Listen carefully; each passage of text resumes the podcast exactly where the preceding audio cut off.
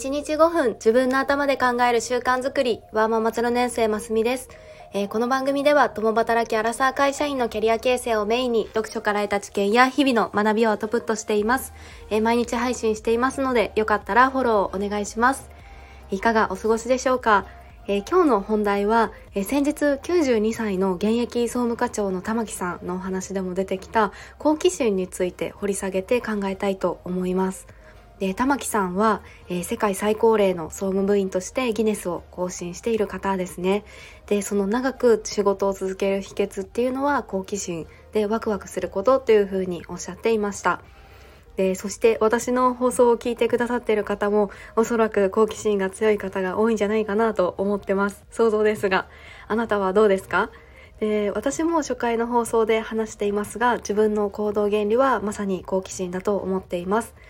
で今日は、えー、そもそも好奇心とは何かそして好奇心の5つの側面をもとに4つの好奇心タイプっていうのに分解して、えー、あなたの人物像を考えてみたいなと思います。ではまずは好奇心とは何なのか。で好奇心っていうのはいろいろな物事を探求したり経験したりしようとする根源的な心。で興味や関心を向けることだそうです。はい。でここで好奇心の5つの側面っていうのがあるそうででこれが、えー、ジョージ・メイソン大学のカシュダン教授っていうのがあの提唱しているそうです。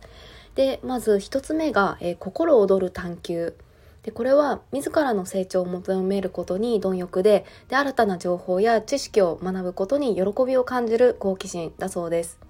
もうまさに学ぶこと自体に喜びを感じていてでそれがもう生きる喜びになっているっていうタイプだそうです。で2つ目が、えー、欠落感。こちらは、えー、知識や情報が足りないっていう不足感を補うための好奇心だそうです。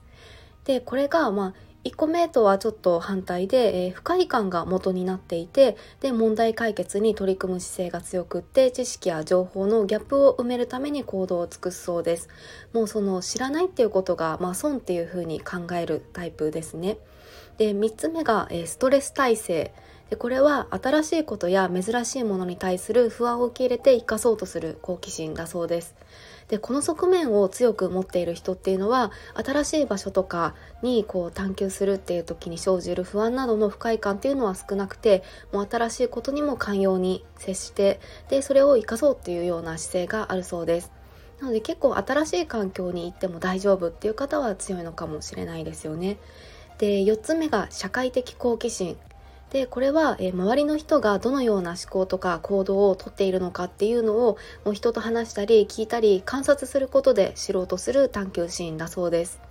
でこの好奇心っていうのはこの、まあ、周りの人その相手の情報を知ることに尽力するっていう傾向があってあの噂話などにも関心が強いそうです。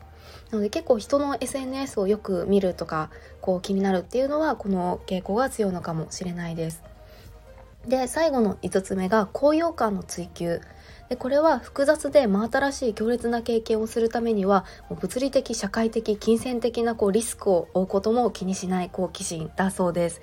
結構チャレンジャーな性格ですよね。でもいい人生を歩むためには快楽も必要不可欠な要因として捉えていることが多いそうです。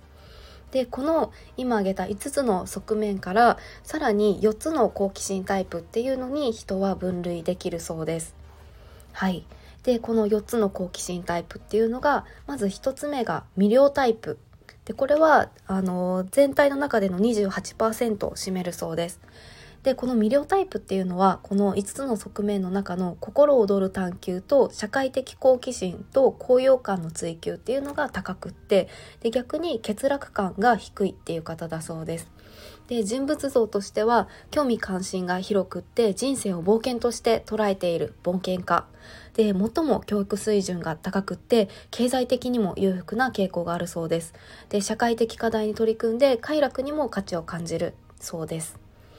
で2つ目が問題解決タイプ。でこの方は欠落感とストレス耐性がいずれも高いっていう方だそうです。でこれも全体の28%を占めるそうです。で人物像としては努力家で解くべき課題に取り組みながら学ぶのが大好き。で周りと関わるソーシャルメディアとか他人への興味はあまり強くなくってあの贅沢品にも興味が薄い。もう完全にもう学ぶことが好き問題解決が好き。っていう方だそうです。